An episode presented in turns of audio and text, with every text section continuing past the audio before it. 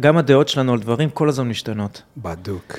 ואתה יודע, אתה יכול לשבת היום ולהקליט פודקאסט ולהישמע נחרץ לאיזה גבי משהו, ואז לעבור, עוברת שנה, ואתה אומר, בואנה, זה לא נכון. כן. או שזה היה נכון לאז. עזוב שנה, חודש. אתה יודע מה התיאוריה שלי? נצלול אל הישר? בדוק. שאנחנו לא באמת אלה שמנהלים את החיים שלנו. שמשהו בתת מודע עמוק יותר דוחף אותנו. אנחנו, זה כמו קרחון, זה כמו קצה הקרחון, שזה המודע, והתת מודע זה כל שאר הקרחון שאתה רואה בצילומים שהוא מתחת למים, אתה מכיר כן, את הצילומים כן. האלה? מבחינתי ככה אנחנו, ואנחנו חושבים שאנחנו, יש לנו איזושהי שליטה על החיים שלנו, אה, אם כן נהיה בזוגיות הזו או לא, או שאתה רוצה להיפרד ממישהי ואז לא מצליחים ואז חוזרים, או שאתה רוצה ממש מישהי והיא לא, או מיל, מיליון דברים כאלה. אני מרגיש שמה שבאמת מכניס אותנו ומוציא אותנו מדברים, זה, זה, זה דברים שאנחנו בכלל לא מודעים אליהם, זה הכוחות הפנימיים האלה. העמוקים יותר. כן. לגמרי. ועל זה למעלה אומר, אה, אני חושב שאני שולט בחיים שלי, אני הולך לטיפול, אני מדבר, וזה שזה מדהים. וכאילו בטיפול ובכל זה אנחנו מנסים טיפה לחשוף יותר מהתת מודע, אבל תמיד הוא יהיה יותר גדול מהמודע. הוא אינסופי בעצם, כן, אפשר להגיד. נראה לי גם, הוא כמו להסתכל על הכוכבים שאתה, שאין סוף כזה. כן, אתמול זה קרה לי. אתמול היינו בירדן והסתכלנו כזה, כאילו, באמצע הלילה, פשוט שכבנו והסתכלנו על הכוכבים, ואתה פשוט רואה עוד, מה- עוד חלק כזה מטבעו של האינסוף. איזה כיף זה. ממש. אתה מבין שכן, התת מודע הוא אינסופי לגמרי. כן, אתה יודע, זה בין הנקלום הזה, בין אנחנו גרגיר בים, לבין הכל סובב סביבי, זה... המקום, הקצוות שאתה נזרק אליהם בחיים לפעמים. בטח למוזיקאי, לא? כן, כמוזיקאי אתה יכול להרגיש פעם אחת, אה, וזה לאו דווקא מאהבת הקהל והופעה גדולה וכאלה. אבל גם כן באיזשהו מקום, לא? שמע, קשה לי כבר להגיד, אני עושה את זה המון המון שנים. אני זוכר את עצמי בהתחלה, בהופעות הראשונות, שכל הופעה היא דרסטית, היא דרמטית. אה, הופענו פעם ראשונה לפני 20 שנה עם שוטי הנבואה בפסטיבל שנטיפי, שהגיעו 20 אלף איש. זה היה וואו, מטורף. אחרי הופעות כאלה גדולות, אחרי זה בדאון, אתה נופל איזה שלושה, ארבעה ימים, אתה בדיכאון. כן, זה מה שהיה לך? אז, כן, כי זה- הכל כל כך חזק, הכל אה, חדש, והכל... אה, ואז אתה רואה את אהבת הקהל, ואז מדברים על האגו ועל כל הדברים האלה. עם השנים זה משתנה. אני, אני, ברור שכיף לי אהבת הקהל, וברור לי שכיף לי להגיע להופעות, ו, ו... אבל אני לא מרגיש שזה איזה משהו שהאגו שלי לא ניזון, מרגיש זקוק? ניזון ממנו. לא זקוק לזה? לא, אני זקוק למה שאני הכי זקוק, ומה שהכי מרפא אותי, ואת זה הבנתי עוד יותר בשנים האחרונות, אני פשוט אוהב מוזיקה. אני ממש אוהב מוזיקה. אני אוהב לעשות מוזיקה, אני אוהב להיות באולפן, לכתוב, להלחין. אני אוהב אה, להיות על הבמה. אני עם אותו צוות של נגנים 16 שנים כבר. זה, זה, זה אחים, זה משפחה. אני אוהב הכי לעשות מוזיקה, ואם אתה תסתכל על היומן שלי עכשיו, הוא כולו מרושת. כתיבה בבוקר עם מישהו, אולפן בצהריים שם, אולפן בערב פה, הופעה אחר כך, זה הכל סביב המוזיקה, כי הבנתי שזה מה שעושה לי הכי טוב. מצד שני, עוד תובנה שנפלה לי השבוע, שבגלל שאמרתי לך לפני זה שאני אחרי פרידה וכל הסיפור כן. הזה, אז uh, העמסתי, על, ה, העמסתי על, ה, על הלו"ז שלי, מלא יצירה. ויצרתי מלא, ואז נגמר השבוע, והרגשתי שהוא עבר לי בשנייה. ואז אמרתי שאתה רחוק מעצמך, זה לא משנה אם אתה עסוק, או אם אתה בבית לא עושה כלום וסתם יושב על הספה בדיכאון. בשני המקרים, אתה, אני כאילו נוכח ביצירה, אבל לא נוכח ב... זה מה שהרגשתי בשבוע האחרון, שהייתי מאוד נוכח ביצירה, יצאו מלא שירים חדשים, אבל בגלל הפרידה הזאת שסיפרתי לך שעברתי, אז משהו, כאילו הלב היה סגור. זה כאילו עבר מהר כזה? לא השב, ס- השבוע טס לי. כמו לנהוג. אתה לא, אתה לא מוצא להרגיש בעצם. כן. ואתמול ישבתי ושמעתי פודקאסטים שלך וזה, ואמרתי, יאללה, נו, אברהם, הגיע הזמן, אה, להרגיש? הגיע הזמן להרגיש קצת. עוד כאילו, תן לעצמך, תן, אתה, אתה צריך, אתה צריך. הרבה זמן שלא בכיתי, אתה יודע, לפעמים אה, קורה שאני יושב באוטו, יורדות לי דמעות, וזה, אני מרגיש איזו תקופה כזה שאני... שמתי איזה חומה רגע. אתה יודע מה מחבר. אותי? אני גם באוטו. כאילו, אצלי ה... 90 אחוז נראה לי מהבכי שלי הוא באוטו. אני עם עצמי, ואתה יודע, והמראה שלה. גם חנן בן ארי. הוא גם? אני יושב, בוכה אה, לבד בשיר, ברך. כן. האמת אה, שהרבה, הרבה, יש גם לטונה איזה קטע, כאילו, בכיתי בדרך לאולפן, ו... כן. כנראה שכאילו, נראה לי בשביל גבר, אולי גם בשביל אישה, אבל אתה יודע, מהפרספקטיבה שלנו, הרגע הזה באוטו, שאתה לבד עם עצמך, וכאילו, לא משנה כל כך מה קורה, אני אשכרה כאילו עוצר ברמזור, ואתה יודע, ומכוניות לידי, ואני בוכה, יכול איזה. כיף. לא קרה לי הרבה זמן. מה שמניע לי את זה הרבה זה ליאונרד כהן. ליאונרד כהן, וואו, כן. אני מת עליו. כן? כן. וואלה. הוא הקעקוע הראשון שלי. באמת? כן. הייתי בהופעה שלו בווגאס. אני הייתי בהופעה שלו פה בארץ. איזה? אה, הגדולה? שהייתה? הייתה גדולה. וואלה. הייתי בהופעה שלו ב... פה, שהיה ברמת גן. כן, כן. ובדיוק לא מזמן יצא איזה סרט על ליאונרד כהן, על הללויה, על הללויה, השיר. כן. ואז הוא מראה את מה שקרה בסוף ההופעה שם, שליאונרד כהן עמד כן. ועשה את ברכת הכהנים. כן. ואני הייתי שם בקהל, אשכרה. וזכרתי את זה כל השנים האלה, ופתאום אני רואה את זה בסרט. אז ליאונרד כהן עושה לך לבכות. זה יותר מזה, ליאונרד כהן הוא, ה... הוא הדבר הזה בשבילי שאני, כאילו עכשיו נגיד אני לא שומע אותו. אני, אני, אני שומע אותו כשאני, כשאני צריך לשמוע אותו, ואם אני לא צריך לשמוע אותו, אני לא שומע אותו. הוא הדבר הזה בשבילי שנראה לי, זה מה ש... כל המהות של אומנות, להבנתי.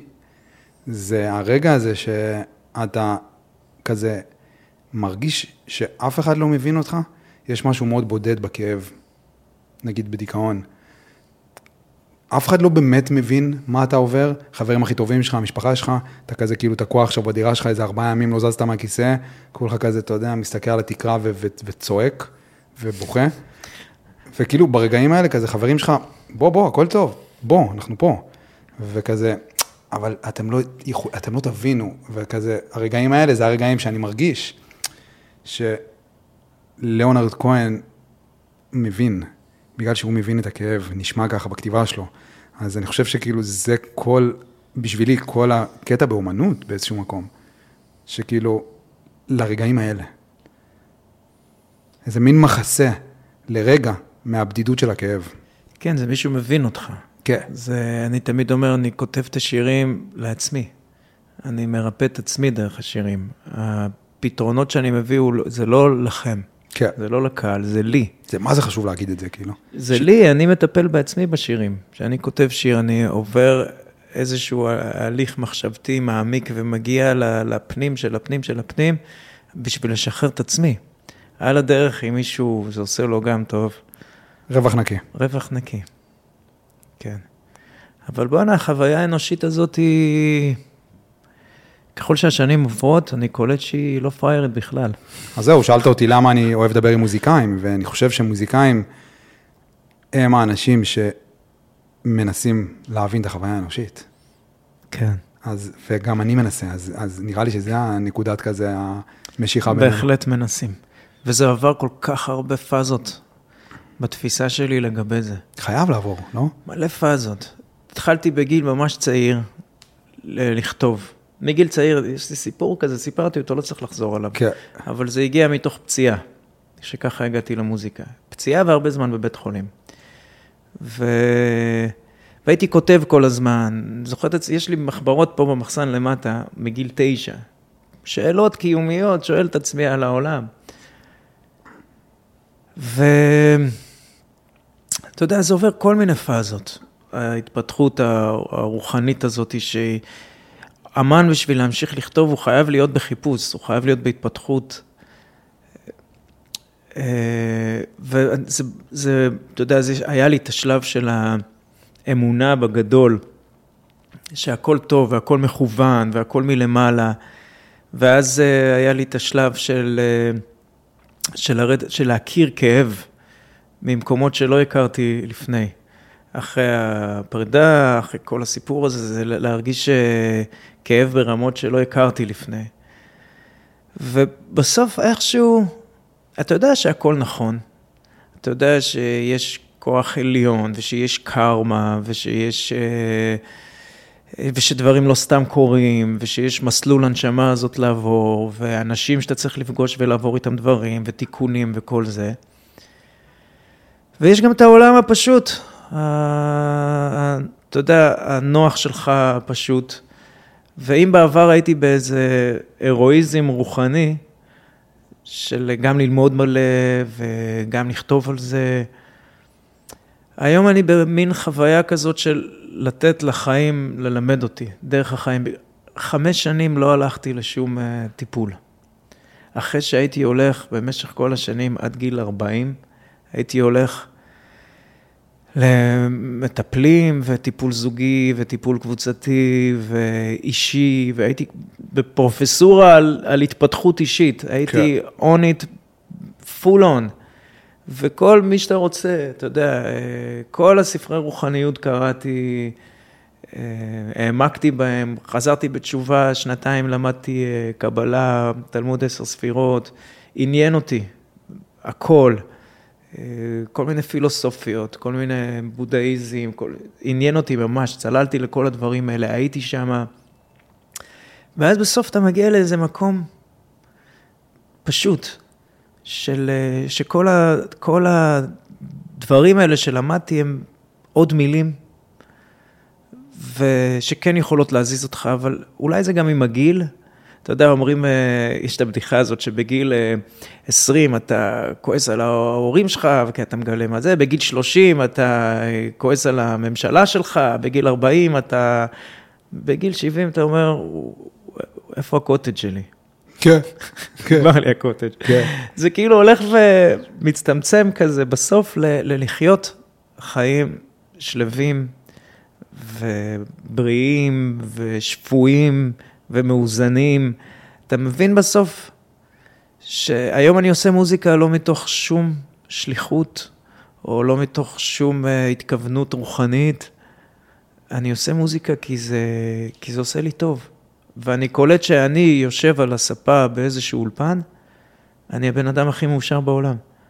הראש שלי לא חושב על שום דבר אחר, זה הריפוי שלי. אז כאילו זה מהמסובך לפשוט. תמיד מסובך להיות פשוט. אבל חייב לעבור במסובך, לא? ח... נראה לי שכן. זה הקטע, אני חושב. כן. כאילו, זה החשיבות של הכאב בכל הטריפ הזה שתיארת עכשיו, כזה מגיל... חייב לעבור במסובך. בסוף אתה מגיע להבנה שזה לא משנה. היום אני שומע חבר'ה צעירים ממני, אתה יודע, באיזה 10-15 שנים, שמחפשים איזה, את הרוחניות, את העומק, את הזה, את הזה, והם מדברים איתי על דברים, והם צודקים בכל מה שהם אומרים. אבל אה, זה פחות מעניין אותי. כי, כי כבר עברת את זה? כי נראה לי זה שלבים כאלה, או שנתקעתי, אופציה אחת. באיזושהי מגננה? ש... או שנתקעתי, בדיוק, באיזושהי מגננה וזה, או שבאמת ככה... לעבור, להסכים לעבור את החיים דרך הפרוסס הפיזי. אני עכשיו... אה, שמח, או עכשיו אני בדיכאון שלושה ימים, לנסות לחשוב למה, להסתכל פנימה. אתה חייב לעבור את המסובך בשביל אחרי זה להושיע את עצמך כשאתה בפשטות. זה רעיון נוצרי קצת, לא? זה, מה? זה אחד הרעיונות היפים, אני חושב, בנצרות. כזה, תרימו את הצלב ובואו אחריי. זה כזה, כאילו, ישו הוא הסמל של ה... אתה יודע, נגיד בנצרות הבסיסית, ברעיון הכי, הכי בסיסי של הנוצרי, הרנדומלי, ש, שמאמין כאילו בנצרות, ישו הוא עבר את, ה, את, את הסבל ואת הכאב שהוא עבר, כדי שאנחנו לא נצטרך לעבור אותו. אבל אני חושב שכאילו ברעיון טיפה שהוא יותר קבלי כזה מול הנצרות, כאילו משהו שיושב מתחת לרעיון הזה, זה סבבה, זה נכון, אבל ישו סמל בשבילנו לעשות את, את, אותו, את אותה דרך שהוא עשה, ללכת ולעבור בתוך הכאב שלנו כדי לצאת ממנו לתוך הגאולה הזאת. אז כאילו נראה לי הכאב הזה, שאנחנו כל החיים מנסים לברוח ממנו, שהוא כזה התמצית של המסע הרוחני, אני חושב שהוא מבקש מאיתנו, כמו שאתה אומר, הוא מבקש מאיתנו לעבור בתוכו. כן. חווית אותו? אני חווה אותו, כן. כן, אמרתי לך, חזרתי לא מזמן מוויפאסנה שלישית. ואני, אני, כן, בטח. ויצאת מחוזק מהמפגש עם הכאב?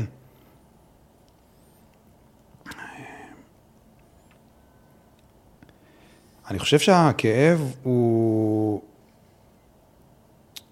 מה שמחכה מתחתיו, אם אתה מוכן להסתכל עליו ולא להסיט ממנו את המבט לעולם. זה כזה, אני עכשיו מוכן להסתכל. זה נגיד, זה נגיד תחושה שאני מקבל ב... שאני שומע את המוזיקה נגיד של בילי, אליש.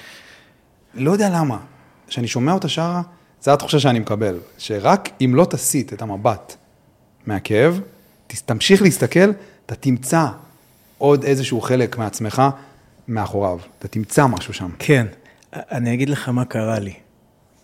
הייתי במסע הזה, ופשוט נפגשתי בכאלה כמויות של כאב, שזה פירק אותי. וואו. להרבה זמן. גם עם uh, דברים uh, קצת uh, רוחניים כאלה, תגיד, טקסים. כן. אז עשיתי, עשיתי כמה טקסי איואסקה בחיים שלי, לא מעט. הראשון לפני זה 20 ומשהו שנים. היום זה כבר נהיה, פעם אף אחד לא ידע מה זה איואסקה. יותר בשיח היום, כן.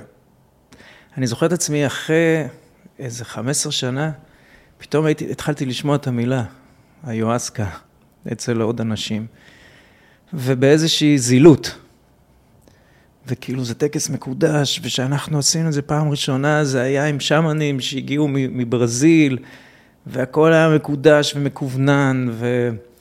וזה, קצת יש זילות. כן, היום כזה... לסיפור הזה, היום כבר כולם יודעים מה זה. אנשים עושים את זה כזה פתאום באיזה דירה בפתח תקווה כזה, לוקחים סופש ודברים כאלה. מטומטם לגמרי, כן. הזיה, אני לא, לא מבין את זה. כן. זה כזה מקודש. אז גם שם פגשתי מלא דברים, גם בטיפולים שהייתי הולך ועושה ומדבר ומגיע לעומקים, ובכל המסע הזה היה איזשהו טקס אחד מאוד אה, רציני. אה, זה הכל לא נעשה בארץ, אז ככה שאין לי מה לחשוש מחשיפה. כן. לא, זה גם בדיבור היום. כן, זה, זה פשוט. היום. והיה איזה טקס אחד שעשיתי שהוא פירק אותי. פירק אותי ברמות של, שזה לא היה אוסקה, זה היה משהו אחר. זה גם לא היה קמבו, זה היה בופו, ככה זה נקרא. קיצון ברמות, באמת. אה, זה, זה דברים שלא לעשות אותם סתם. אנשים אה, שומעים על קמבו ושומעים על בופו מעט ועל אה, היואסקות וכאלה. זה דברים מאוד עמוקים שצריך המון המון אחריות בשביל אה, לעשות אותם. צריך המון הקשבה פנימית, צריך להיות באיזשהו מקום מודעותי, אתה עם עצמך לפני שאתה עושה את הדברים האלה. זה לא MD, כן. שאנשים, אתה יודע, בחתונה. כן. קמבו יצא לי לעשות. והיה לך? מדהים. עשיתי פעמיים, כן. זה... לא התנפחת? לגמרי. התנפחת. בפעם השנייה מאוד. וואו. מאוד, כן. מלחיץ ההתנפחויות. כן, אבל אתה מבין שזה חלק מזה. בקיצור, בבופו הזה, אה, פגשתי עומקים של עצב, שהכי עמוקים שפגשתי בחיים שלי. ממש, הרגשתי את העצב של כל היקום. ומדבר איתך על בכי ארוך, ולקח לי שלושה חודשים לעלות חזרה. ואני מרגיש שמאז אני יותר עצוב. אני מרגיש שהייתי עד, אה, עד אמצע החיים כזה, אתה יודע, מבחינת גילאים, תגיד אזור ה-40. הייתי מאוד אופטימי, מאוד אופטימיסט, מאוד מאמין, אה, מאוד אידיאולוג, אידיאליסט, מאמין באהבה, מאמין באהבת אמת, עם המון ערכים של המון אור ואמונה. ואז, ואז בעצם מה, מהפרידה משושנה לפני חמש שנים, שם גיליתי צד חדש לגמרי של החיים, של הכאב ושל העצב. ו... ונתתי לעצמי להעמיק בבור הזה. ידעתי שאני צריך לעבור שם. ועברתי שם. והיום אני מרגיש שאני, אה, שגם מצד אחד אני בן אדם מאוד שמח ומאוד אופטימי, ומצד שני גם חוויתי עומקים של אה, כאב, וזה כאילו איזן אותי, זה שם אותי באמצע. שאל אותי אם אני הייתי מעדיף לחזור למצב האיגנורנס, הטיפה לפני, של האופטימיסט החסר תקנה. יש מצב, החי... היום הבחירה שלי לקום כל יום להיות מאושר או לא, היא בידיים שלי. אוקיי? זה כי, כי, כי הסתק... ראיתי את האושר על, על הקצוות הטובות שלו, וראיתי את הסבל על הקצוות הקשים שלו. שניהם נגלו לי עכשיו שווה בשווה מול העיניים, ו, ובשביל עכשיו להיות בצד הזה או בצד הזה, אני צריך להיות אקטיבי. עכשיו, זה תמיד נכון, אבל היום העומקים של הכאב הם, הם יותר אה, ברורים לי. וזה, וזה כזה קצת מעפיל על הכל, אני מאפיל, מאפיל או מעפיל? מאפיל. מאפיל על הכל. אני מרגיש את זה שם כל הזמן. וגם בקשרים אני מרגיש את זה. שמשהו בפנים, בעומק, לא ממש uh, מסכים uh, לקפוץ למים, להיפתח, לשחרר. ומקווה שזה ישתנה מתישהו. יש מצב שזה החלק הזה של ההרס עצמי, שיש איזשהו חלק בנו, שפשוט כואב לנו מדי להתקרב אליו, להסתכל עליו, ומערכת יחסים מביאה אותנו אליו, כי אתה מקבל, יש איתך מראה, 24-7. אולי לא בהתחלה, אתה יודע, אנשים מתאהבים, ובחודשים הראשונים כאילו הכל טוב. כל המוח מלא בכל הדברים הטובים שההתאהבות הזאת מביאה. כן. אבל כשהדופמין טיפה מתחיל להירגע, אז הבן אדם שמולך הופך להיות מראה. לכל החלקים בך, שלאט לאט הוא הופך, זה כל, כמעט, כל אינטראקציה איתו הופך להיות איזשהו טריגר לאיזשהו חלק פגוע בך, שהיה מודחק עד עכשיו, אבל עכשיו אתה כבר לא יכול להסתתר ממנו. אז יש מצב שיש איזשהו חלק, בטח בעקבות המסע העמוק שאתה עשית, ש-99.9 לא עושים, אז אולי אתה הגעת לאיזשהו חלק מאוד מאוד עמוק ומאוד מאוד פגיע. אתה יודע, פרויד אומר שכל החיים אנחנו נצטרך להתמודד עם החרדת, עם החרדת נטישה של היציאה מהרחם. וואו, מדהים. אתה מבין? עכשיו, כאילו, לך, לך תעשה משהו עם המשפט הזה. מה זה אומר בכלל? כאילו, זה אומר שזה נגזר עלינו להתמודד כל החיים עם החרדת נטישה הזאת, אבל יש מצב שהמקום שאתה הגעת אליו, שהוא מאוד עמוק בעקבות כל הטקסים והכל, אולי הגעת סוף סוף לחלק הזה. שמאוד מפחיד להתקרב אליו. אני מרגיש שאני, שיש איזה שינוי, שמשהו קורה, שהשלב מוצע. ככה אני מרגיש בחיים. היו כל מיני שלבים, אני מרגיש שהשלב הנוכחי מוצע.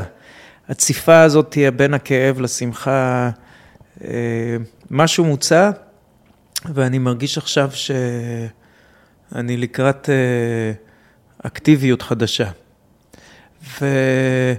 וזה אומר, אומר מלא בחירות גם בחיים האישיים, מלא בחירות. מרגיש שמשהו עוד פעם בא להשתנות. לא יודע איך, לא יודע מה בדיוק. אה, בדיוק פגשתי את אה, ניסים ממון לפני כמה ימים. עשיתי איתו פה, עשיתי איתו פרק. אה, באמת? כן. יואו, אני חייב להקשיב. כן, לגמרי. איש מקסים. אחלה ניסים. וואו, איזה כן. שיחות. ממש. היה לנו שיחה אחת של כמה דקות, צללנו לעומקים מטורפים. ממש בשנייה. אני מאמין שמשהו, אה, שמשהו חדש רוצה לקרות, כי סבבה, הבנתי, יש שמחה בעולם, הבנתי, יש גם כאב, יש עצב, יש עומקים של עצב, ו... ואני מרגיש שהשלב הזה קצת משעמם לי בו כבר. משהו, משהו בהם מתקזז קצת, לא? במה? ב... ברצון, בשמחה ובבריחה מהעצב, משהו ב... אני לא יודע, אני פשוט כאילו, אתה יודע, קצת מתחבר כאילו לרעיונות של ניסים גם, וזה כזה הכי כזה ויפאסנה, one on one שיש, זה כאילו, במילא הם חולפים. כן. השמחה במילא תחלוף, העצב במילא נכון. יחלוף, אז משהו בהם, הגעת לאיזשהו מקום אולי שאתה, כאילו של הבנה כזה של, במילא הם מתקזזים. בדיוק. משהו כזה? זה לא משנה. כן. אתה יכול להיות שבוע שלם ברדיפה, להשיג את ה... אפילו דברים שאתה אוהב, לא רק חומר, לא מדבר על חומר. אה, מילוי חומרי, אפילו מילוי שהוא לא חומרי. אני, כל עבודה שלי היא לא מילוי חומרי. אני הולך ואני כותב שירים, ובסוף היום יש שיר חדש, ואני כולי בהתרגשות, ועוד יום יצירה ועוד חיבור עם אנשים, זה לא חומרי. אבל גם זה, כאילו לא ממש אה, מסב לי הנאה עד הסוף, כי באיזשהו אה, עומק אני אה, מאוד עצוב, פנימי. ומאוד כואב כנראה, ו- וזה פחות, זה בתת מודע שלי, וזה כנראה מנהל. ולא יודע, אני לא יודע איך, אני פשוט תמיד לפני תקופות כאלה, אני מרגיש ש... שזה בא. מרגיש לי שהולך להיות עוד איזשהו שלב בהבנה. איך הלימוד של הקבלה השפיע לך על היצירה? הלימוד של הקבלה קודם כל עשה לי המון סדר. הבנתי דברים. הם ממש אה, מלמדים בתלמוד עשר ספירות איך נברא העולם. הכל, מדבר את המפץ הגדול, ועלה ברצונו הפשוט, אה, משהו להיטיב לנבראיו. כל הרצון הזה של הבריאה זה להיטיב לנבראיו. זה הבורא חילק את עצמו לכל הניצוצות האלה, בשביל שאנחנו נהנה מה... בשביל שאנחנו נהנה מלהרוויח את הטוב. יכולנו להישאר ברמת הנשמות, כמו מלאכים לדוגמה. אומרים שמלאכים מקנאים בנו. Mm. למה הם מקנאים בנו? כי להם אין את הבחירה בין הרע לטוב. אין להם את המסע. הם בטוב, כן. הם בבליס, אין להם את הפער בין הגוף לנשמה, הם רק הנשמה. אנחנו, יש לנו את הגוף ואת הנשמה. ואז יש לנו את המלחמה הזאת, בפנים, בלתי איך שנולדנו, מה שאמרת על פרויד, זה אותו דבר mm-hmm. שהוא אמר. אז הקונפליקט הזה גורם לנו להתאמץ, גורם לנו לבחור וגורם לנו להביע הנאה מההצלחות שלנו. זה הטריפ שלנו בעצם. כן. כל החיים, זה זה.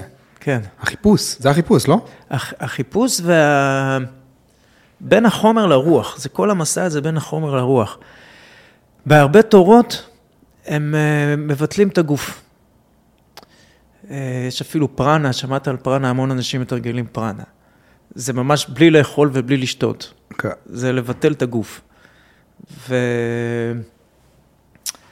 ואני חושב אחרת. אני, לא אומר לאף אחד מה נכון, לגבי עצמי. אני שנים הלכתי ב... שנים למדתי וחפרתי וחקרתי, וזה תמיד היה, הגוף הזה הוא סתם, הוא רק מפריע לנשמה באמת מלהיות, כזה. וידעתי מה האידיאל, ידעתי איך זה לשמור על זוגיות ברמה האידיאלית, ידעתי מה הבחירה הנכונה שלי, הלב שלי אמר לי, אברהם תלך שמאלה ולא ימינה, ו... כי, זו, כי זה הרצון של הנשמה, וכל הזמן התעלמתי מהגוף. כאילו רק, אל תפריע לי עכשיו, אני רק צריך להתגבר, אני רק צריך לעלות מעל התדר שלך. ושלפ... שעשיתי את השינוי המהותי הזה בחיים שלי, שזה מבחינתי שיפט של החיים, זה כמו עוד גלגול חיים נוסף. לפני שש שנים עוד מעט, שם אמרתי, אברהם, אתה הולך למסע שאתה הולך לגלות דרך החוויה. לא דרך האידיאל, דרך החוויה. אם אתה עכשיו אה, צריך לחוות ריקנות, עד שימאס לך ויבוא לך להקים מזה, אז תעשה את זה. אפילו שאתה יודע שזה ריקנות, תעשה את זה. כי ברגע שאתה תחווה את זה, נשים, קח דוגמה, אני אגיד לך הכי דוגרי. אה, כל הזמן הייתי נשוי, לא בגדתי בחיים, הייתי מאוד נאמן, הייתי מאוד זה. כל פעם שבאה איזו משיכה מבחוץ, הייתי מרגיש אה, את הפנים שלי נאבק ובוחר את הטוב הנשמתי וכל זה, שזה מדהים. אבל אחר כך אמרתי, אוקיי, אתה, אתה רוצה? תעשה, לך תאכל, לך. כן. לך תאכל, תראה מה זה עושה לך בבטן אחרי אחרי שנפרדתם. אחרי שנפרדנו, ברור. לך תאכל, ואז סבבה, אז אתה אוכל ואתה אוכל, ואתה בשלב מסוים אומר, אה, וואי, בהתחלה אתה כולך עף. אתה יודע מה זה היה בשבילי להיות פעם ראשונה עם אישה אחרת, אחרי 17 שנים? זה היה כמו ילד שפעם ראשונה מאבד את הבתולים שלו. ככה הרגשתי, זה לתת נשיקה למישהי אחרת. נשיקה, אני מדבר איתך על הדבר הכי פשוט. זה היה בשבילי כאילו מטורף. כאילו התנפצו לי דברים במוח, לא האמנתי שזה יקרה לי בגלגול הזה אי פעם, שזה, שיהיה עוד משהו. אז בהתחלה זה וואו, ואחרי זה, זה אתה מבין שזה לא המילוי שאתה מחפש, ואז אתה כבר לא שם, אתה כבר לא מחפש סתם שטויות. אבל זה מתוך, אה, מתוך החוויה שאתה כבר לא רוצה. זה כמו ילד, אתה יכול להגיד לו, אה, אל, אל תאכל את הממתקים האלה, ולהשאיר את זה בארון למעלה. הילד כל החיים שלו יהיה במאבק אם לפתוח את הארון הזה או לא, ושהוא יהיה גדול, יהיו לו חסכים על הארון ממתקים הזה וזה. או שאתה פותח את הארון ואתה אומר לו, תחרע. הוא אוכל, נהיה לו כאב בטן, וואלה, סבבה, זה טעים, אבל לא בשבילי. כזה. זה כמו, uh, הבן שלי רצה uh, לעשן וויד. הוא היה בן uh, uh, 17, משהו כזה. אמרתי, אם, אם כבר לעשן, אז אם, בוא תהיה איתי, כאילו, לא לבד. והוא עישן והוא קיבל אפחה מזה. ו... וזהו, ומאז הוא לא מעשן וויד, הוא לא רוצה וויד. מדהים, יכולתי להגיד לו אסור, ויכולתי זה, ויכולתי, אתה יודע, כל מיני כאלה. בקיצור, הרבה פעמים המקום הזה שאנחנו מאלצים את עצמנו לעשות משהו על סמך איזו אידיאולוגיה, רק יוצר חסך שהוא מפלצת הרבה יותר גדולה. זהו. והריקנות הזאת, ש... כי יש משהו בריקנות שאני מרגיש שכל מה שאנחנו עושים פה, במילא, זה איזשהו ניסיון, זה גם מה שהתרבות מנסה למכור לנו קצת. אתם ריקים מבפנים, ובואו תמלאו את עצמכם מבחוץ. תצרכו, תקנו, תצאו, תבלו. כאילו, רק תמלאו. בואו, זה פה, זה, זה פה. רק למלא. זה זמין. כן, רק כן. תבואו, כאילו, תעשו את הסווייפ, תעשו את ה... תצאו לדייט, תשתו את ה... זה, תדליקו את הפ... כאילו, רק תמלאו. הכל טוב, הכל זמין. אבל יש משהו בריקנות הזאת, שאם אתה מסכים לשהות בתוכה, וזה, שוב, זה משהו שלמדתי בוויפאסנה, כי שם אין לך כלום חוץ מריקנות. זה נראה לי כל הקטע באיזשהו מקום. כאילו באיזושהי רמה בסיסית, זה אחד הקטעים של הדבר הזה. כי אתה עכשיו עשרה ימים, חמש עשרה ימים, אלא אם כן אתה פורש, שזו הדרך היחידה שלך בעצם לברוח מהריקנות. אם אתה לא פורש ואתה נשאר שם, אתה בעצם בריקנות שלך, ואין לך איך לברוח מזה. זה נראה לי כל הקטע. ומה שאתה מגלה שם, אם אתה רק מסכים לשהות שם, ואני חושב שצריך, יש כזה רמה כזה מאוד מסוימת של עוצמה שצריך להביא כדי להסכים לשהות בריקנות ולא לברוח ממנה. אבל אם אתה עושה את זה ואם אתה מצליח לשהות בה, נראה לי שזה קצת כמו הדבר הזה שאתה, שאתה, שאני מרגיש כזה, כשאמרתי לך כאילו בשירים של בילי, אם אתה רק מצליח לשהות בתוך הריקנות הזאת ולא להסיט ממנה את המבט, אז אתה מוצא שם נכון. איזשהו עוד חלק מעצמך שלא הכרת. ואם זה המצב, אז יש מצב ש... זה המפעל קצת? אני לא אומר כאילו, תתמסר לריקנות וזה כאילו הקטע של החיים. אני אומר כאילו, יש מצב שהמפעל שלנו, ואני שואל אותך את זה גם בתור מוזיקאי שכותב, זה ללכת ולמצוא עוד חלקים מעצמנו, שאנחנו לא מכירים, חלקים מודחקים שלנו, חלקים שהשארנו בילדות, חלקים שהשארנו מתחת איזושהי טראומה, ללכת ולמצוא אותם, יש מצב שזה כאילו הקטע?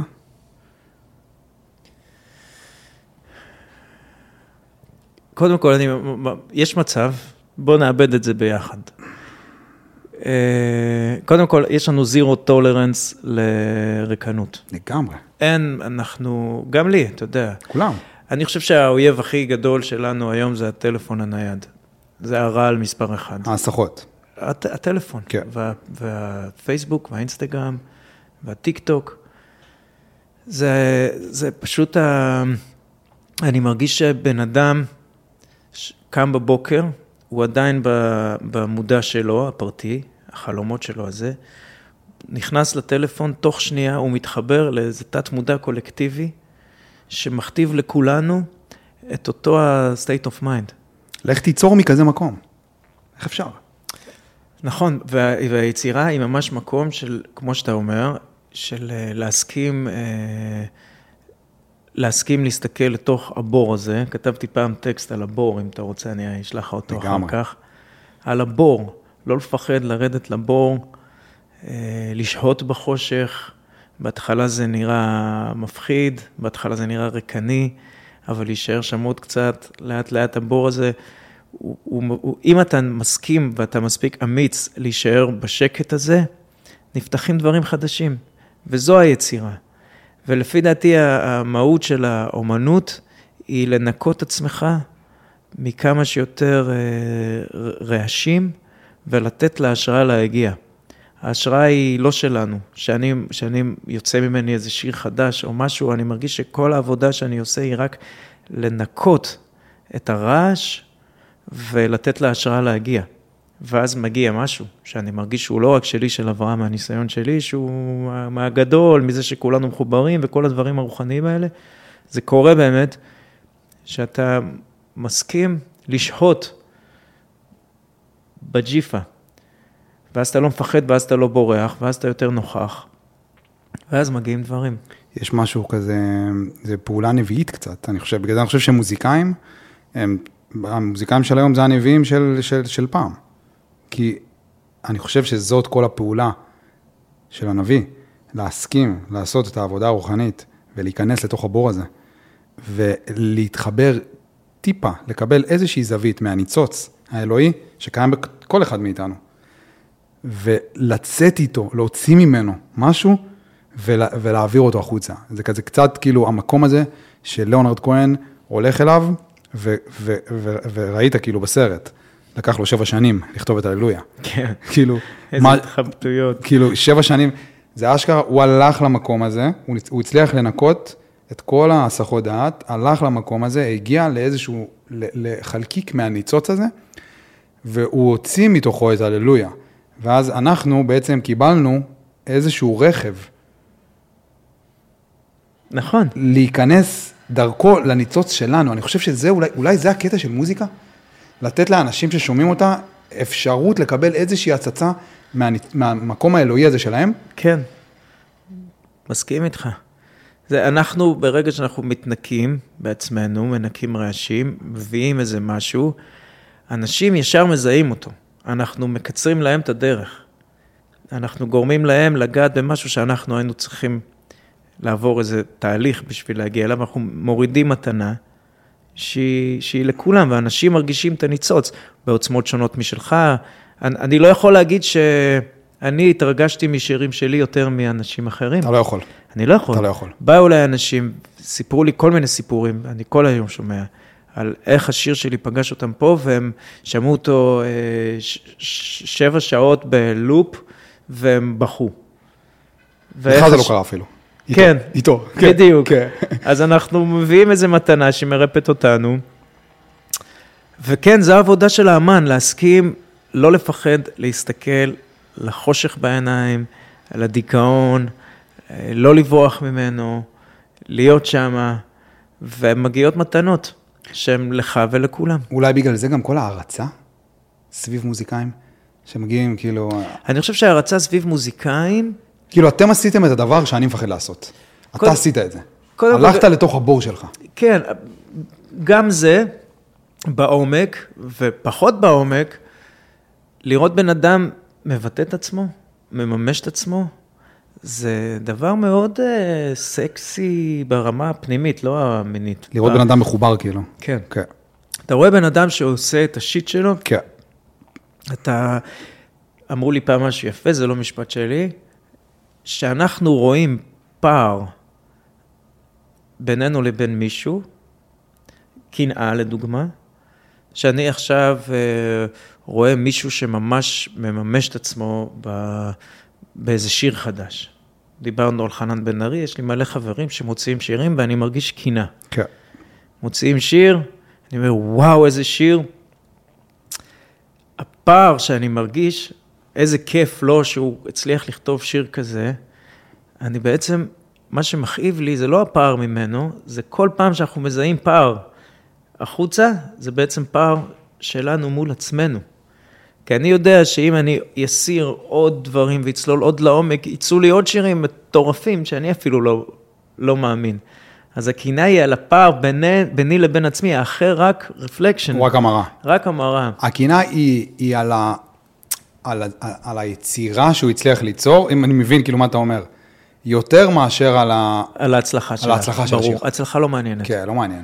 לא, שמע, גם מעניין, כיף לקבל פידבק. כן, אבל כשאתה אבל- רואה שירי פופ שעולים ומצליחים, והם יכולים חצי שנה לשרוף את המדינה, ושנה אחר כך הם לא רלוונטיים בעליל, זה לא משהו שמדליק אותי. כן. אבל אה, כשאתה שומע שירים שעכשיו מגיעים ונכנסים ומנערים לכולם את ה...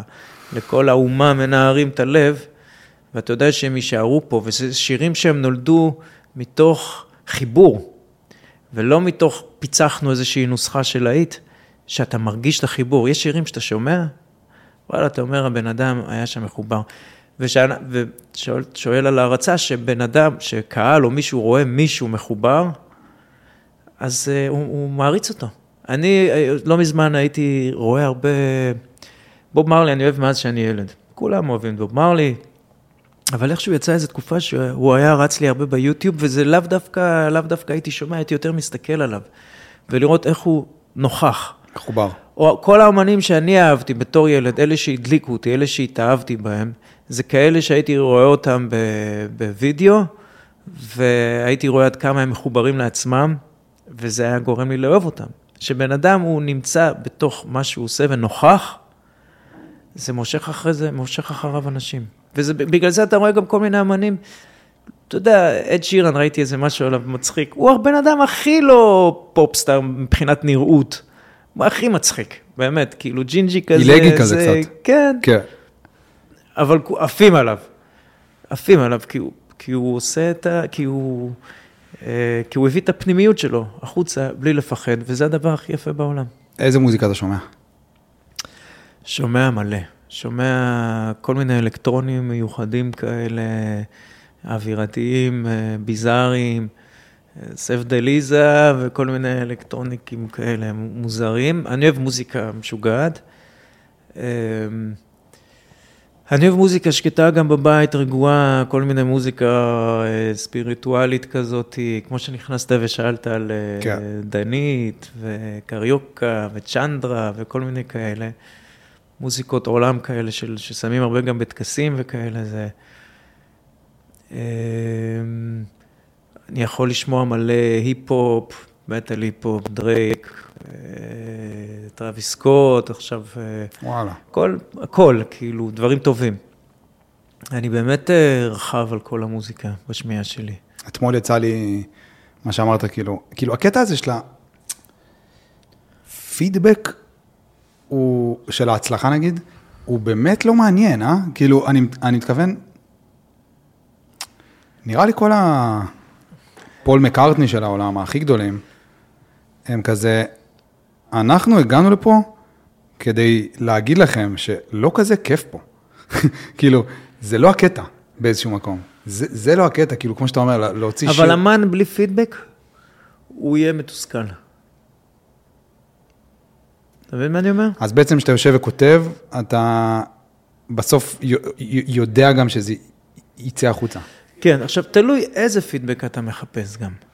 אני, לדוגמה, עשיתי לא מזמן אלבום אה, מאוד אה, אקספרימנטלי, הוצאתי אותו, ידעתי מההתחלה שהוא לא אלבום מיינסטרים, שהוא לא אלבום סינגלים, ו... אבל מאוד, עשיתי אותו, הפקתי, כתבתי את כל השירים, הלחנתי, עשיתי מיקסים, עשיתי מאסטרינג, נכנסתי לעובי הקורה במשך שנה, לא יצאתי פה מהאולפן הקטן הזה, רק מימשתי את החלום שלי. לעשות אלבום מההתחלה עד הסוף, בכל התהליך, בלי שום בן אדם אחר. רציתי כזה, זה היה הטריפ שלי, עשיתי את זה. באמת להוציא את האומנות הכי משוגעת שלי. בשבילי עשיתי את זה. כן. וזה אלבום שאני לא מצפה לפידבקים עכשיו של כמויות של צפיות, או איזה שיר יהיה להיט ברדיו, כי זה בכלל לא הנושא. ואז הלכתי לפני כמה ימים, הזמין אותי אתר מיינר להופעה שלו, אנחנו אה, בקשר. אה, הוא אומר לי, בוא, אני מופיע בחיפה, תבוא. אז הלכתי, לכיף שלי. איזה בחור בא אליי בקהל, בכלל מהקהל של אתר, שהם חבר'ה צעירים וזה. ואני, תקשיב, האלבום החדש שלך, וואו, איזה הפקה, מה זה, הכל אלבלטון, הכל זה, זה. וזה פידבק שמילא אותי פצצות. כי הבנתי. איזה כיף, מפיקים צעירים שומעים את האלבום הזה וקולטים שנתתי פה עבודה. אז גם הפידבקים שאתה מחפש הם שונים, אבל uh, אנחנו כן צריכים את הפידבקים. כן. זה, זה- אנחנו עומדים מול... אנחנו מחפשים את הפידבקים, זו שאלה שאלתית עמוקה מאוד, למה אנחנו מחפשים את, ה, את אהבת הקהל. אז ה-obvious זה להגיד לאגו, נכון? אנחנו אוהבים שהקהל מריע לנו, זו התשובה על פני השטח. בעומק זה משהו אחר. בעומק זה שיח. כמו שאתה תשב עם בן אדם, אחד על אחד, ואתה תגיד משהו מאוד עמוק, אישי, אתה תרצה שהוא יגיב לך, נכון? אתה תרצה שהוא יבין אותך, אתה תרצה שהוא יגיד לך, וואו, אחי, אני מבין אותך, ואני שומע אותך, ומדהים מה שאתה אומר עכשיו, וזה יגרום לא להביא עוד משהו. שיח, יש שיח. אני חושב שהדבר שבאמת מניע אותנו בעומק, זה הרצון לקשר. זה לאו דווקא האגו שרוצה שימחאו לו כפיים. כי זה לא ממלא. כי זה לא ממלא. אנחנו מספיק מבוגרים היום בשביל כן, לדעת שזה לא ממלא. כן, אני כן. עולה היום על הבמה, אני עושה, מופיע מלא. אני עולה על הבמה, אני לא יורד מהבמה ואני מרגיש שאוהבים אה, אותי והאגו. לפני המון שנים כן, ובגלל זה גם הייתי מתהפך אחרי הופעות טובות. הייתי ארבעה ימים בדיכאון רק מה high שהיה לי. היום אין לי את ה down הזה אחרי הופעה, יכול להופיע קיסריה, שוני, לא משנה איזה הופעה נעשה. אין לי drop אחרי הופעה. יכול להיות drop קצר, אתה יודע, כי הייתי... אבל זה לא drop כזה של כמו של פעם. קיצור, מה שאנחנו מחפשים זה קשר. אבל מה באמת אתה מרגיש שם? נגיד בקיסריה, לא יודע, שלושת אלפים איש, אתה ברגע, הקהל, אתה מקבל אהבה מהקהל, מן הסתם. כן. ישבתי פעם עם אילן הייטנר, והוא אומר לי, עשינו פודקאסט, והוא אומר לי, אמרתי לו, אתה מרגיש את האהבה? קנו את הספרים שלך מאות אלפי אנשים, אתה מרגיש את האהבה? הוא אומר לי, אתה קורא לזה אהבה? אמרתי לו, נראה לי שכן. אז כאילו, אתה שם בקיסריה. אני מרגיש שאתה ביחד. זה נשמע קצת שמאלץ, אבל... Uh... אני מרגיש כל מיני דברים, אוקיי? אני מרגיש דבר אחד שאני ב... במקומי, במאה אחוז במקום המדויק שאני צריך להיות בו, על הבמה. עומד על הבמה, אני, באותם רגעים אני מרגיש שאני נוכח מאה אחוז, שאני מחובר, שאני שמח, שהלב שלי פתוח, ש, שאני יוצר אווירה של ביחד, שאני מחבר את כל האנשים שעכשיו נמצאים פה למודע אחד, והוא המודע שרץ לי בראש. הוא כאילו מצליח להכיל תדר על מלא אנשים בו זמנית. זה כיף, זה להוביל. זה המעשה, ש... זה המעשה הנבואי קצת. זה שאתה, נור... איך אני אסביר את זה? זה כמו... מעשה הר סיני כזה קצת. כן, אבל הר סיני זה היה כזה יותר, משה עומד שם על ההר ואומר לעם, לעם מלמטה, אני לא מרגיש ככה. לא מרגיש ככה? לא, אני לא מרגיש שאני נבואי על הבמה. בוב מרלי הוא נבואי, אתה רואה אותו גם שהוא עוצם עיניים, וזה לא משנה אם הוא לבד או לא לבד. אני לא נבואי. אני uh, מאוד נוכח בגובה העיניים, ככה אני מרגיש. Uh, עם האנשים, אנחנו ביחד, בשיט של החיים, בסבל, בשמחה, אנחנו ביחד. עושה לי משהו ממש כיף בעומק, בוורידים, בתאים, להרגיש את הביחד הזה שנוצר, ושכולנו מכוונים על אותו... תדר. המשהו, זה כמו איזה וסל, זה כמו איזה כלי כזה, שקורה בהופעות שאני מתחבר ונוכח, וכולם, ואני מצליח כאילו להיות בזה עד הסוף, שכולם נהיים בזה עד הסוף. זה אני, זה הנגנים, זה כאילו כולנו נכנסים לאיזה היכל אנרגטי, ופשוט טוב בו. פשוט כיף בו. כיף בו בלב, כיף בו בנשמה. כולם מרגישים אהובים, כולם מרגישים בטוחים, כולם מרגישים במקומם. גם אני וגם הקהל. זה לא רצות לי בראש, אתה יודע, יש הופעות טובות, זה לא רץ לי בראש, וואי, איזה תותח אתה. כן. איזה, וואי, תראה איזה מלך, איך אתה נותן בראש. פעם זה היה לי. היום המחשבות האלה בכלל לא עוברות לי בראש. אני מתענג על הביחד. אני כאילו מרגיש כאילו אני אה, נופל אחורנית לתוך בריכת כדורים כזאת, אתה יודע. וזה עם כל הקהל, וכולם עושים את זה. וכולם מתחברים למקום הטוב הזה, וזה מזור. זה ממש ריפוי לכל הסבל הזה שאנחנו סוחבים כל הזמן, כל הקונפליקט האנושי הזה, כולנו קמים איתו בבוקר, וגם אני. ואני אף פעם לא אמרתי לקהל, אני יודע יותר טוב מכם. אני אוכל חרא כמו כולם, ומתמודד עם המצבי רוח שלי, ועם ה up down ופרידה, וכל הדברים האלה. ובהופעה אני מגיע למקום של שמחה וריפוי ונחת עם עצמי, ובגלל שאני מגיע ואנשים מגיעים בהתכוונות כזו, אז כולנו מגיעים לאותו, לאותו מקום של בליס. וזה מבחינתי האושר. זה נותן לך ריפוי נקודתי במיקרו, בזמן ההופעה, או ריפוי יותר, יותר ארוך, גם יותר רחב, כזה יותר גדול? זה משפיע גם על אחרי. לפעמים אני תוך כדי ההופעה אה, מדבר עם עצמי, ומדבר לעצמי על אה, רגעים אחרים בחיים. אני כאילו, תוך כדי הופעה, אני עכשיו במקום שאני, כמו כל, כל מה שתיארתי עכשיו, מקום מאוד טוב של, של חיבור, ואז אני בכוונה, אני, יש לי מלא שיחות עם עצמי. תוך אני, כדי? תוך כדי ההופעה, אני מטפל בעצמי כזה, אני... לא תמיד, לפעמים אני פשוט נוכח ברגע כן. ועף, אבל לפעמים אני בשיא הטוב, ואז פתאום אני נזכר ברגע מאוד נמוך מהחיים שלי. ואז אני מעלה אותו לעצמי, מהמקום הזה שזה רפרנס אחר. ומסתכל על החיים, ולפעמים גם אני מרגיש שאני אה, מזרים אור מהצינור הזה שעכשיו נפתח, לשאר החיים האישיים שלי. אני מקבל בהירות שאני בהופעה. אם יש לי אה, דילמות, בעיקר דילמות של הלב, אז כשאני מחובר במקום הזה שאני על הבמה, אני פתאום חושב על יחסים, על זה, על מה לעשות, כן ככה, לא ככה. הלב פתוח, אז יש לי בהירות, אז לפעמים תוך כדי אני מעלה נושאים מהיום-יום, ומוצא את התשובות לנושאים האלה, תוך כדי ההופעה. זה כאילו מקום שאתה מאוד נוכח בו. אבל קורה לך נגיד, שאתה לא מצליח להכיל את זה? את מה? את האהבה הזאת? קרה לך? בהופעות גדולות, שפשוט... קורה ש... שעליתי ולא הצלחתי להתחבר. להיות נוכח עד הסוף, זה לא כל הופעה שאני עולה. זה הבליס והחיבור הטוטלי. יש הופעות שאתה... יש הופעות מאתגרות, משהו אנרגטי לא קורה. אז אתה עובד בזה, אתה נותן.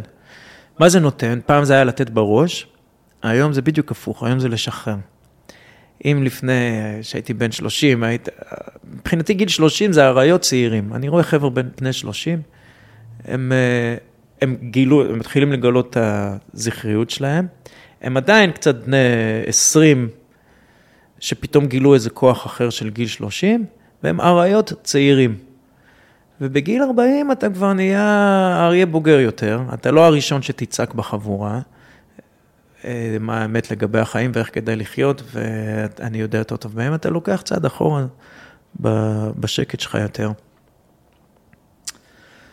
מה שאלת? הקטע שלה לשחרר ו... אה, ובדיוק. אז, אז אה, אם פעם הייתי דוחף קדימה, לנצח את ההופעה, אני אכבוש את הקהל הזה, הוא יהיה איתי בסוף, ונותן יותר בראש, אז היום אני עושה בדיוק הפוך. שאני קולט סיטואציה שהיא קשה, תוך כדי הבמה, הקהל לא מרוכז, משהו מפזר את התשומת לב, משהו טכני שמפריע למג'יק הזה לקרות. אני משחרר, אני עושה בדיוק הפוך, אני הולך אחורה. הולך אחורה, לא תחשוב מה להגיד או תחשוב איך לחבר אותם, או איזה שיר עכשיו נעשה בשביל שכולם יתחברו. הפוך, תעשה פחות. תעשה פחות, תנוח, כאילו, יש ספה, תמיד אני מדמיין שיש את המוח פה, הפעיל, ופה מאחורה יש לי ספה. בחלק האחורי ספה קטנה כזאת, ולפעמים אני הולך ואני מתיישב עליה. בכל מיני סיטואציות הכי מלחיצות שיש לפעמים. אני הולך שנייה, מתיישב על הספה. ברגע שאני יושב על הספה הזאת פה בראש מאחורה, מתחילים לבוא דברים שהם מעבר, שם אתה בעצם אומר, אני לא מוביל פה את הדברים, אני מצטרף לתדר. מעצים אותו, פותח אותו לפעמים, אבל הוא לא תדר שלי, הוא תדר שקיים. אז אם אני לא מצליח להבין איזה תדר עכשיו להביא בהופעה, איך לנצח במרכאות את ההופעה הזאת, אז התשובה באה על ידי שחרור ו... וריפוי, ושחרור ולהרפות. כשאני מרפא, אני אומר, עזוב הכל, יש שירים, תשאיר. פתאום כשאני מרפא, מתחיל להגיע, ומתחיל להגיע, וכל הופעה אני אומר זה להבין מה התדר. אתה צריך להבין מה התדר, מה התדר של הקהל באותו ערב. זה מוצא שבת, אחרי שהם היו שבת שלמה בבית, הם לא רוצים על ההתחלה להתקרחן.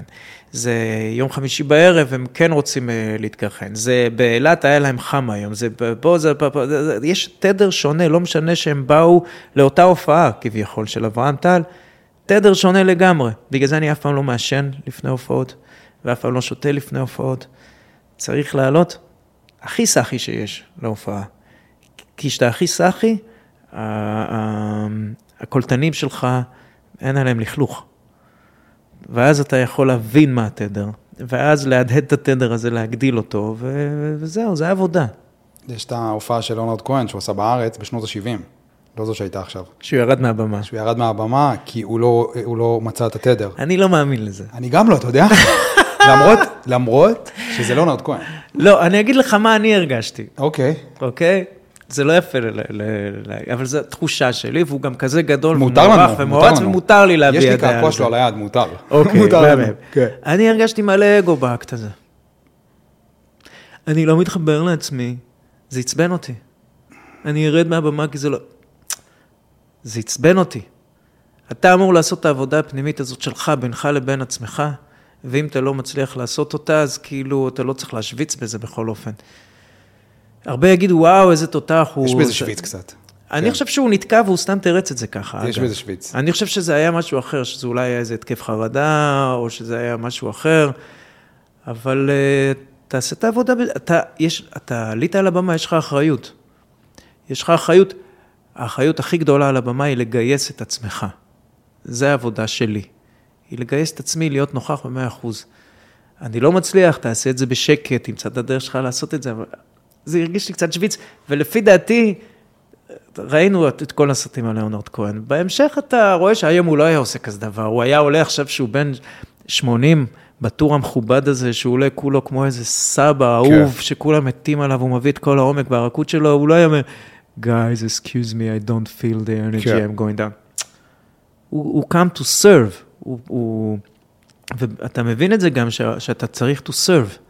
ולא עכשיו לפי הקפריזה האומנותית שלך, אם אתה נוכח או לא נוכח. אז זהו, שההמשך של הסיפור הזה זה שהוא ירד, מה, הוא ירד, ירד מהבמה, ואז הם עשו אסיד בחדר מאחורה, כל הלהקה, ואז הוא חזר. זה ההמשך של הסיפור. אתה מבין? זה, זה, זה המשך שלא היה גלוי אני, בסרט. אני חושב שזה ההמשך של הסיפור, ואם זה ההמשך, אז, אז, אז נראה לי שהוא עשה. הוא הלך ו, וגייס את עצמו, גייס איזשהו חלק פנימי בו כדי לבוא ולהצליח. פעם ראשונה שאני שומע על זה, וראיתי את כל הסרטים. אני חושב שזה ההמשך של הסיפור. אולי זה אגדה. טוב, זה לא יקרה אולי זה בהופעה אגדה. שלי.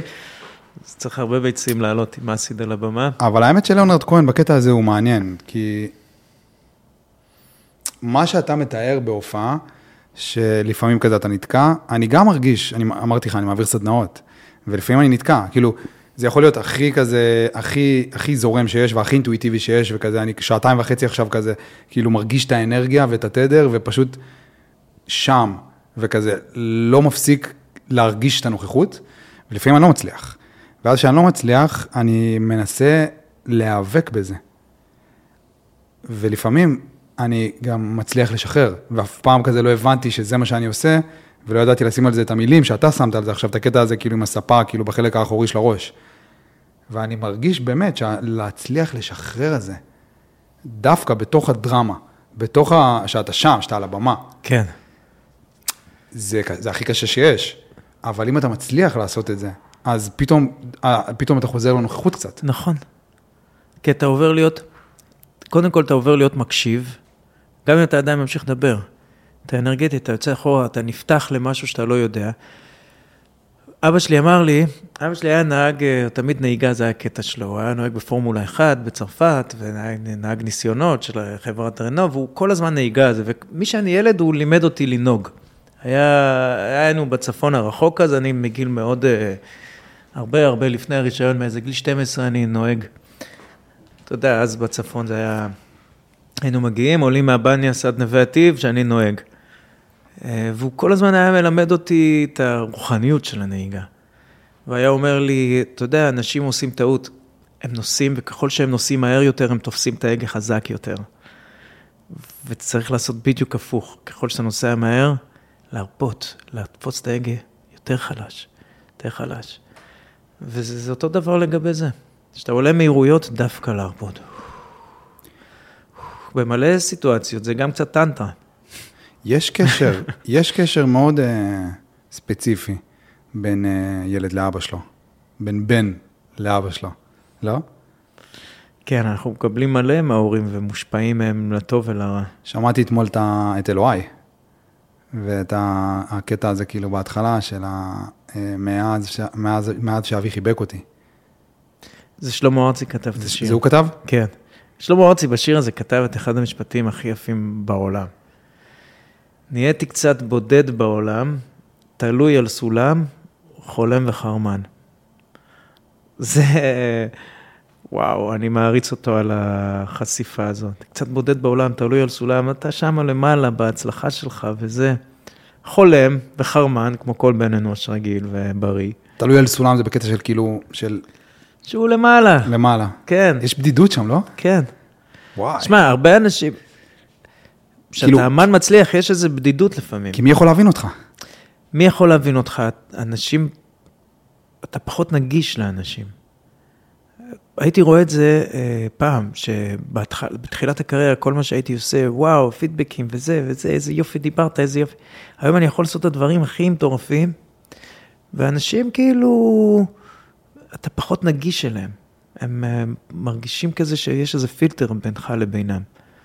וזה יכול להשאיר אותך לפעמים אה, בודד. גם הרבה נשים אה, מתביישות, נשים טובות, איכותיות, שבאמת מחפשות משהו טוב ואמיתי, הם, אני מרגיש שהן חוששות. כי אתה כאילו, אה, אתה המצליח. כן. כן. אתה המצליח, המפורסם, אתה, אתה לא נגיש, אנחנו, אנחנו לא באותה קטגוריה. ו... וזה לא צריך להיות ככה. חלק מהמחיר קצת, לא? כן, יש מלא מחירים. כן. יש מלא. כן. אתמול הבן שלי אומר לי, אבא, בוא ניסע על jump בחדרה. בא לו לקפוץ. אמרתי, הלל, אתה רואה אותי עכשיו בחדרה עם מיליון אנשים קופצים וסלפי וזה וזה. זה המינוס מצד אחד. מצד שני, אני הולך ברחוב ומקבל מלא חיוכים מאנשים שאני לא מכיר. הולך ברחוב ואנשים קולטים. יש את החמודים שפשוט מחייכים, מביעים איזושהי תודה כזאת. יש את האלה שעכשיו התחילו לרוץ אחריי ולשגע אותי, בוא תקליט ברכה לדודה שלי. ויש פשוט חמודים שאתה יודע, סלפי פה ושם וזה, אבל יש את האלה שחייכים ועושים לך ככה עם העיניים. אני מת על זה. אתה בקשר טוב עם שלמה ארצי? אה, לא, אנחנו לא בקשר רציף. מעניין אותי ממש. אם צריך לרשום לו הודעה וזה אפשר, אבל אה, אני לא... מעניין אותי ממש, הבן אדם הזה, אני כזה, אני מאוד אוהב אותו, תמיד אהבתי, מגיל 10 כזה, אתה יודע, הולך להופעות וזה, הייתי באיזה 30 הופעות שלו, כזה lifetime. וכזה, כשאני, אם נגיד ליאונרד כהן, כאילו שלמה ארצי הוא כזה, השירים שלו הוא כזה מאוד בינו לבינה, מרגיש קצת. וליאונרד כהן, זה כזה יותר מרגיש כמו בינו לבין עצמו, בינו לבין אלוהים. לבין האלוהים שלו, כזה כן. קצת יותר. אז זה כאילו תמיד התחושה היא שלאונרד כהן מבין את הכאב. כי דרך הכאב הוא עבר, הוא, הוא הצליח להתחבר לעצמו. ועם שלמה ארצי אני לא תמיד מצליח להרגיש את זה, כאילו. וזה, מה זה מעניין אותי? כי זה שלמה ארצי.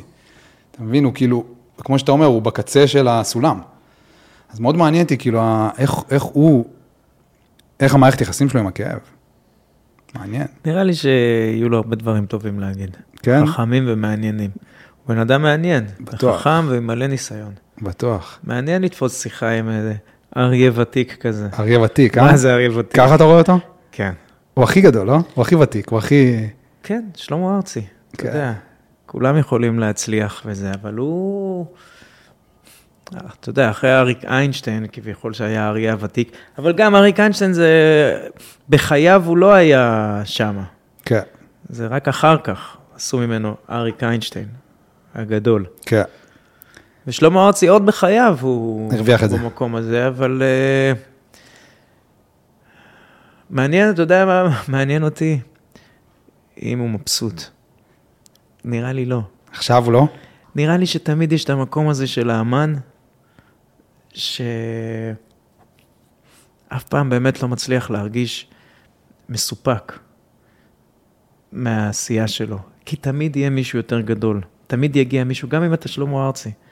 אז פתאום בא לא משנה מי, כן. דופק לך פארק הירקון פעמיים. אתה יודע, אמנים צעירים, עדן חסון, כן. רייכל בתקופה של הטירוף שלו, חנן בטירוף שלו. אין, ונראה לי בתור אמן אתה, בעיקר אם אתה תחרותי, ונראה לי שלמה קצת תחרותי. סופר תחרותי, סופר. מזל אה, קשת כמוני, מתאים לו אריה.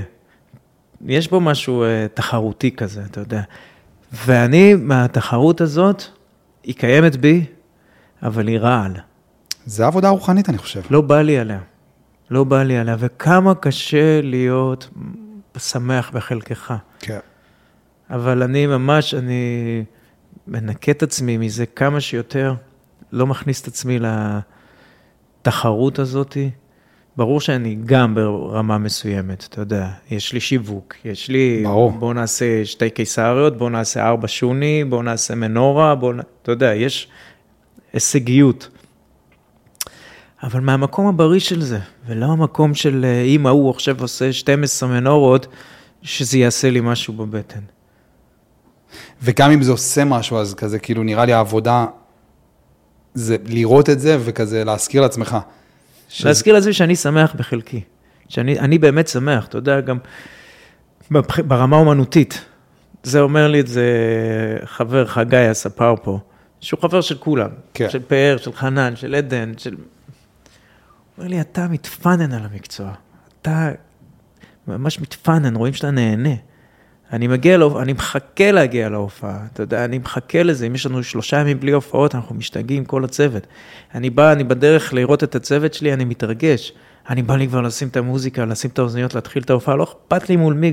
איזה אירוע, זה אירוע כזה, אירוע כזה, ועד עובדים של לא משנה מי, או קיסריה, זה לא משנה. אני מחכה למקום הזה, כי המקום הזה מזין אותי ברמות. ו- וזו תובנה שגם בזמן האחרון היא עוד יותר השתרשה לי, שהמקום הזה פשוט עושה לי טוב, ושאני עושה אותו עוד יותר בלי תנאי. אני עושה מלא סשנים. התקשר אליי שלשום דויד ברוזה מניו יורק, תקשיב, יש לי רעיון, בוא נעשה ככה, בוא נעשה... טוב, מתי? בוא נשב, קפה. לא, בוא נקבע אולפן. קבענו אולפן, יש לנו, פשוט קובע. הוא רוצה לעשות, יאללה, עושים את זה. להבין שמה שעושה לי הכי טוב זה השעות טיסה באולפן ובמוזיקה וביצירה, ולמלא את החיים שלי בזה. זהו. ובחיים האישיים, אה, לאט לאט לצמצם את הפער. ולהתחיל גם שמה ליהנות מהרגע, ו... כי החיים האישיים נותנים לי כאפות. אהבה? כן, אהבה, זוגיות, ביחד, לבד, אין לי כוח לכל אתה מרגיש שלא השיט הזה. לא הצלחת לפצח את הרעיון הזה? של אהבה? הצלחתי, אני מבין שהכל משתנה.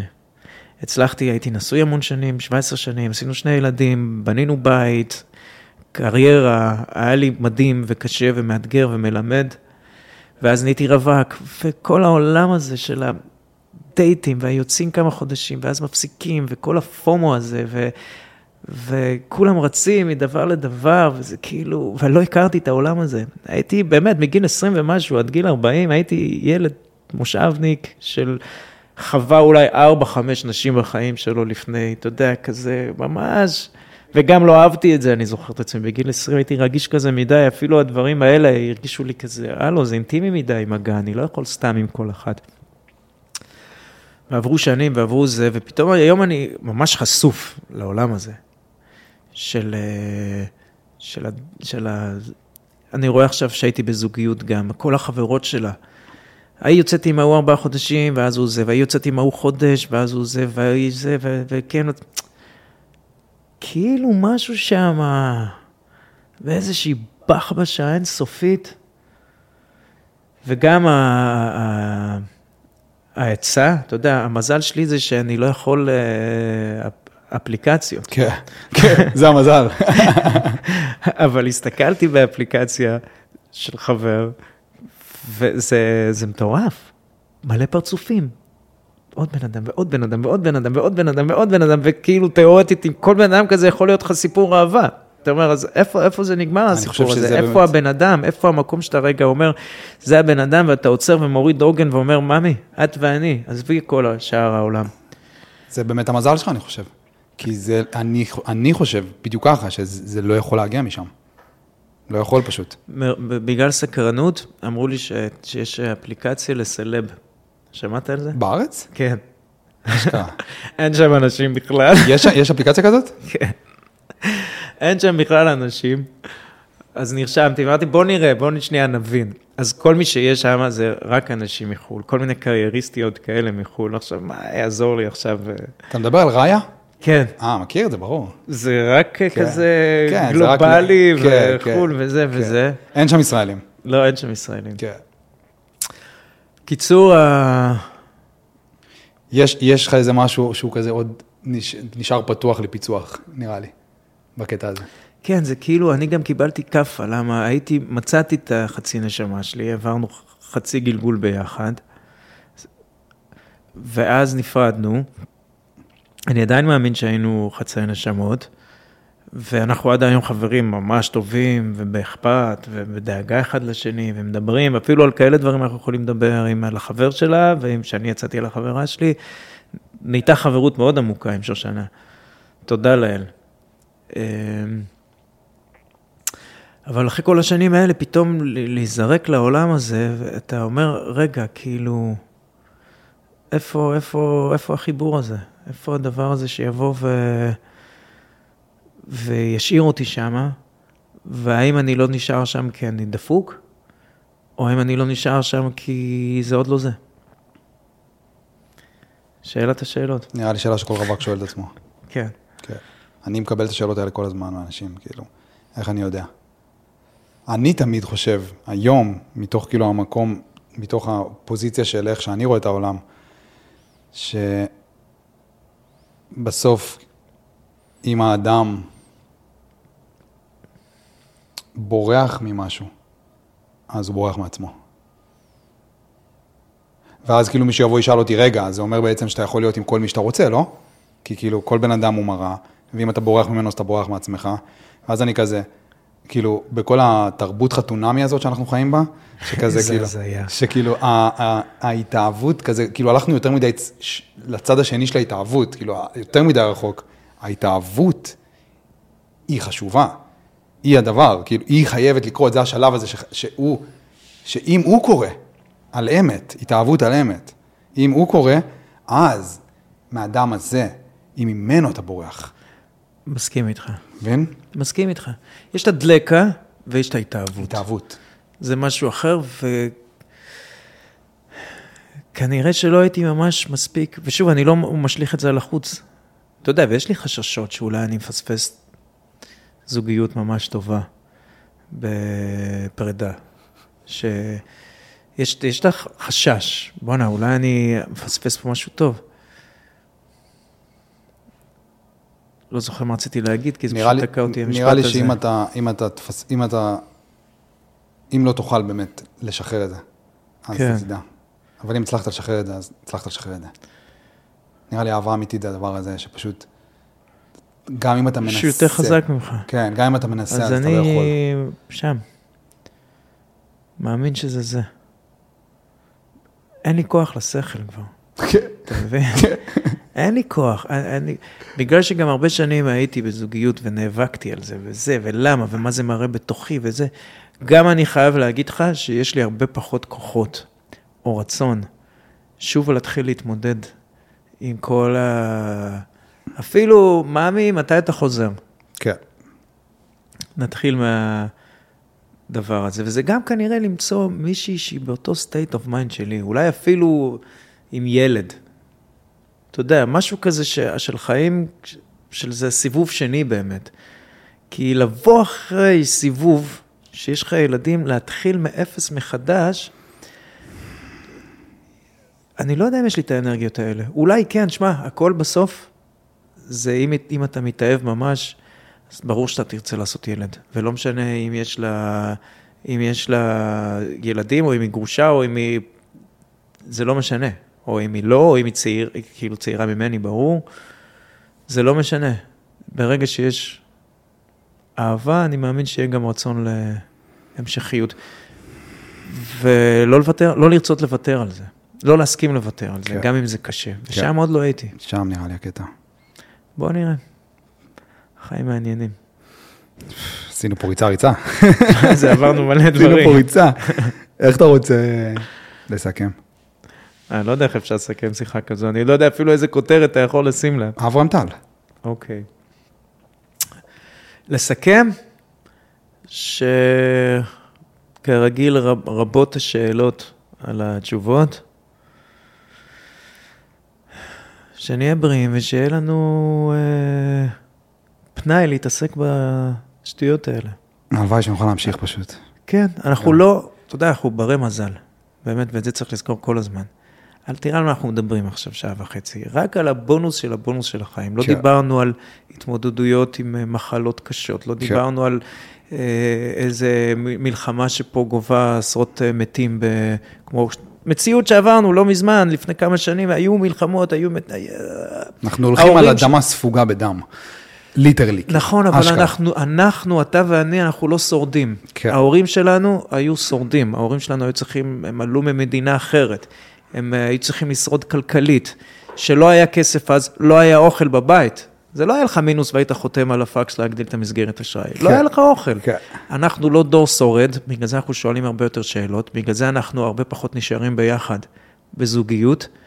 כי פעם הזוגיות הייתה גם כאהבה, אבל גם רק כתא משפחתי נוכל לשרוד. כן. למי היה כסף גם שהאישה, אתה רואה לפני 40-50 שנה שהאישה לבד הולכת, מזכירה לעצמה בית, והגבר הולך, מזכיר לעצמו בית, צריך להיות במעמד כלכלי גבוה בשביל להרשות לעצמך את זה. היום אנשים כבר לא שורדים, אז הם, יש להם זמן להתעסק, טוב לי, לא טוב לי, טוב לי בזוגיות, לא טוב לי. ואתה יודע מה? שנתעסק בזה ולא בהישרדות. ו... שתגיע עוד בהירות, ועוד, ועוד שקט בראש, ועוד נחת, ועוד יצירה, שנממש את עצמנו כמו שצריך. זהו, היה לי כיף. מדהים. חפרנו כראוי. ממש, כן, ממש. ממש. והכי מצחיק, לידיעת הקהל, שדיברנו רק אתמול. כן, כן, אני העיקר מנסה לקבוע איתך לעוד שלושה שבועות, עוד זה, שומע כאילו בוא מחר נשב. ואתמול פעם ראשונה שאנחנו מדברים בחיים. כן, גדול, כן. בספונטניות. תודה, באהבה. סחטיין. אשכרה. מטורף. וואי, באמת נפגשנו רק אתמול, אה? יופי, והכל הקליט.